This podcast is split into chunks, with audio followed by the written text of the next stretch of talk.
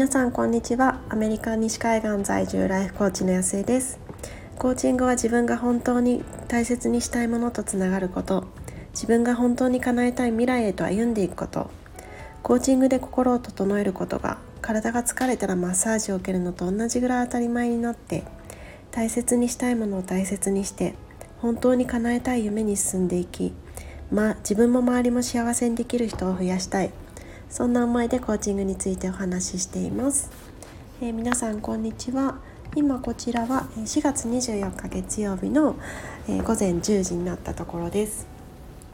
で昨日はあ昨日はというか今週末は娘の、まあ、バースデーパーティーのあったウィークエンドだったので、まあ、結構あの土曜日からいろいろ準備したりですとか、まあ、土曜日の午後とかは娘と2人で あの6か所ぐらいお店をはしごしていろんな最後のこう買い出しをしたりですとかしていたりであの日曜日は朝からちょっとケーキを買いに行ったりですとかまあ、午後はパーティーだったりっていう本当にこうバースデー尽くしの週末だったんですけれどもなんかこう6歳になったのでもういろんな準備もあの一緒にしてくれましたしでどんな感じにしたいっていうのも自分で言ってたりしてなんかこう娘の成長を感じながらでもなんかこう自分でこう全部やんなきゃっていう風にこう抱え込んでやるんじゃなくてまあなんかなんだろうすごく一緒にその時間を楽しめたそんなバースデーウィークエンドだったなっていうふうに思っています。で今日はあの、まあ、ちょっと何て言うんでしょう大人になってお叱りを受けたこうことがあったのでで、まあ、そこの気づきをちょっとシェアできたらなっていうふうに思います。でもちろんなんか私とその娘た娘とかその息子とかの関係を考えてもその子供でいる間ってやっぱりこういろんなことをなんかちょっと違うようなことをすると、まあ、それ違うよっていうふうに言ってもらえたりとかなんかそういうふうにざっくばらんにその客観的に見てどういうふうに見えるかっていうのをなんかこう指摘してもらえる機会ってなんかすごく多いんじゃないかなっていうふうに思います。まあその それをねあんまり言わないようにっていうのももちろんこう自分自身の課題として持ってるんですけれどもでもやっぱりこう比較論として考えるとやっぱり大大人になってからと子供のうちとどっちがその人に指摘してもらえるかっていうことを考えると、まあ、圧倒的に子供の方が多いですよね。で大人になってからも、まあ、もちろんその新入社員とかだったらものすごくね今あのいろんなことをこう指導してもらってる、まあ、まさに渦中の方もいらっしゃると思うんですけれどもなんかそういうふうにこう立場として言ってもらいやすいあの時期っていうのはあるとは思うんですけれどもやっぱりこう年齢を重ねるにつれてなんかこうなんだろうちょっとなんか他の人周りから見ると「うんなんで?」っていうふうに思われたとしてもなんかそれをこう正直に、まあ、そのまま言ってもらえる機会っていうのは、まあ、なかなか少なくなっていくんじゃないかなっていうふうに思います。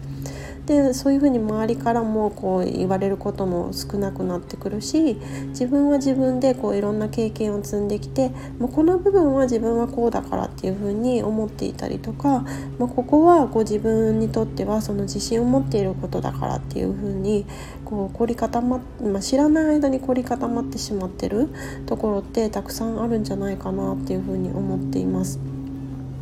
で私自身もまあなんかそういうふうにもちろん周りにも言われてるしなんか年上の先輩とかからなんかそういうなんか怒ってもらえる機会っていうのはすごく大切だからちゃんとあの感謝していかなきゃダメだよみたいなことはもちろん言われてたんですけれどもなんかこう言葉としては分かっててもなんか実感としてあんまり伴ってなかったみたいなところがまあ大きかったなっていうふうに思います。でと今回、まあ、ちょっと厳しめにごご指摘を受けることがあったんですよね。でなんかそれを見たらなんかなんて言うんでしょうまあすごい久しぶりだったっていうのと新鮮だったっていうのと、まあ、まさになんか心の柔らかいところというかここはなんかあの他の人に見られたくないなとかここは気づいてほしくなかったな言わこう言われたらちょっとこううってなるとこあるじゃないですかまさにその部分だったのであなんかなんだろう。そうなんかそれをこうまああのなんていうんですか直接こう言葉としてその口頭で言われたわけじゃなくってあのまあ、チャットの中で言われたんですけれどもそれでなんか読んでる途中からなんか急にこうじわっと涙が出てきてしまってなんだろう。あ本当になんだろう。本当にこう図星というかの自分ではその言葉にできてなかったところを言葉にしていただいたんだなって、まあ、もちろんなんだろう。そういうことってなかなかこう言えないじゃないですか。自分がその言う立場になったらやっぱりなんかうんそんなこと言ったらどう思うんだろうっていうまあ相手へのこううんなんだろうな気遣いみたいなところももちろんあるけれどもそれ以上にいや別にそんなこと言わなくったって、まあ、この場はやり過ごせるからとかなんかうんなんかちょっと流してしまうことってありません？いやそこまでこう言わなくても私とこの人との関係は別にそこまで大事じゃないからとかまあ本当になんかそういうこと言ってくれる人って自分のことを本当にこう大切に思ってくれてる人であの一時的な関係じゃなくってこれからもその関係を続けていこうっていうふうに思ってくださってる方もうそういう人しかやっぱり言ってくれないと思うんですよね。だからもうなんか本当にあ潰して正直に言われるとあここ辛いなっていう風なとこだったんですけれどもやっぱり言ってくださったことにあ、うん、感謝したいなっていう風に思ったしそういうふうに言ってくださったからこそもう今後もお願いしますっていうふうに心から思ったしそうやっぱりこう客観的に見てどういうふうに見えてるのかっていうのはもっともっと知りたいっていうふうに思ったしそうですねなんか、うん、その全てのことがなんか本当になんか心からありがたいなっていうふうに思いました。そうなんかこんな感じで概念としては知ってるけど言葉としてはしては知ってるけどななんかこう実感が伴伴わないというかなんかそういうことって日常にあふれてると思うんですけれどもそうなんかね今回その中の一つこうちゃんとこう叱ってもらえるっていうことはありがたいんだよっていうのをなんかこう久しぶりに身にしめてああ本当にその通りだなっていうふうに感じたそんな出来事でした。そうそれと同時にうーんなんだろう自分の中ではなんかよく言われるその100歩100歩譲ってとか言うじゃないですか。で、まあ、子育てを始めていろいろこう自分の思い通りにならないことが増えてきてでなんか別に100歩ぐらいだったら譲るよって100歩と言わずなんか1,000歩でも1万歩でもとか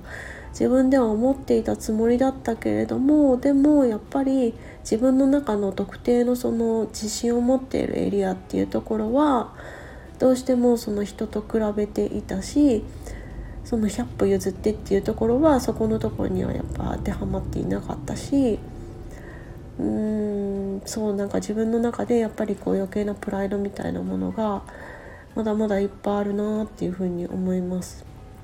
でそれこそなんか出会った人は全てこう先生でもあり生徒でもあるっていうこう言葉があると思うんですけれどもうんそれをねこうなかなかこう体現するのが難しいなっていうふうに感じている自分がいてそう今回もなんかそれと結構当てはまっていたので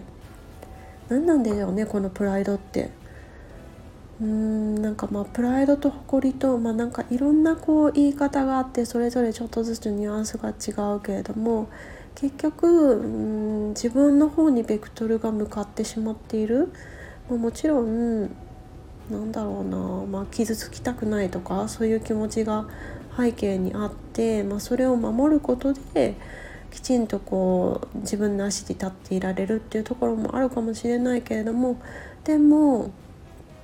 うんまあ少なくとも私にとっては今はそのプライドっていうところは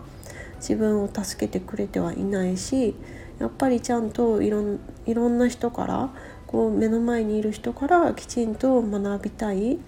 その思いをもっともっと強く持っていきたいしそのためにはやっぱりプライドっていうのは邪魔になってるなってそのプライドがねなんかなんだろうな。プライドもなんか一つのなんかレンズみたいな感じだと思うんですよね。だからどんなになんか素晴らしいこうチャンスとかこう気づきとか学びとかが自分の目の前に落ちていたとしてもそのプライドっていうレンズを通して見てしまうとそれがうん気づきにもならないし学びも、まあ、表面的にはあるかもしれないけれどもやっぱりその心に刺さるような学びにもならないしそうすると結局なんか、うん、そういうこともあるよねってこうさらっと流してしまってで自分の中に取り入れることができない。で結局自分のスタイル自分のその凝り固まったやり方でそれがたとえ今うまくいってたとしてもうまくいってなかったとしてもそこにこう固執してしまうそんな原因になってるんじゃないかなって。だからこう、うん、今自分にとってはやっぱりそのプライドのこう眼鏡を外すっていうことがものすごい重要だったから、うん、そのこのタイミングで指摘していただけたっていうのはものすごいこう財産だったなっていうふうに思っています。まあ、なかなかねそうやってこう指摘されるっていうことはやっぱり自分のこう痛いところだし心の中でも本当に柔らかい部分でどうしてもこう他の人には見せたくないところだし見てほしくもないところっていうところはあると思うんですよね。でなんかだからこそ、まあ、守ってでプライドっていう鎧を着ていると思うんですけれどもやっぱりそういうところになんかこうヒントがあるんですよね。でもこういうのって何て言うんでしょうこう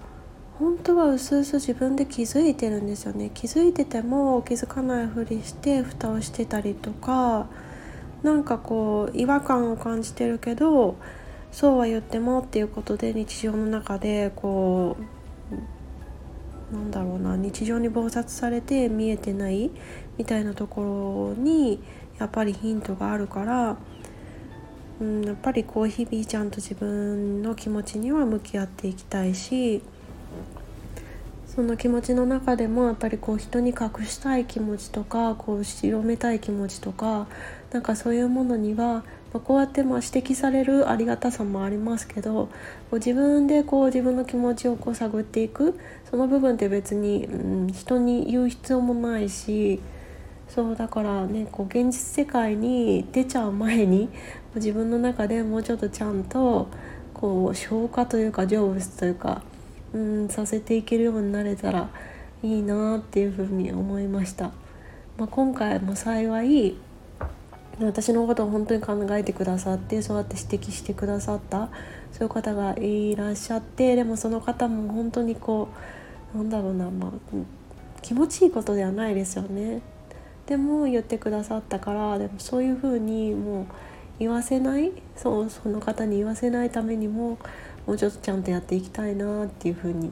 思いましたということで今回なんかなあの一人反省会みたいな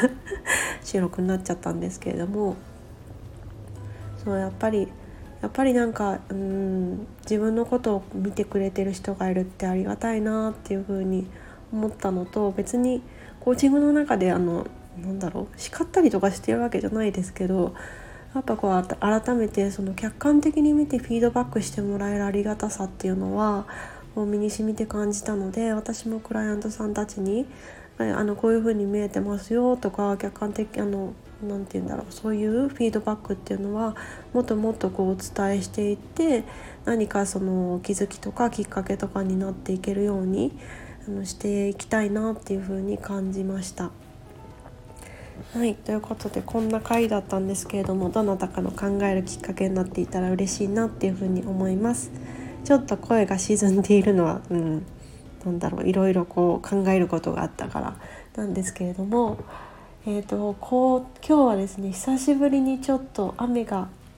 ほぼ降らなさそうな一日なんで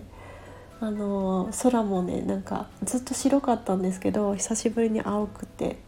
どうなのかなこのまま晴れてるのかなよくわかんないんですけれどもまあそんな感じなので、まあ、幸先は明るいということで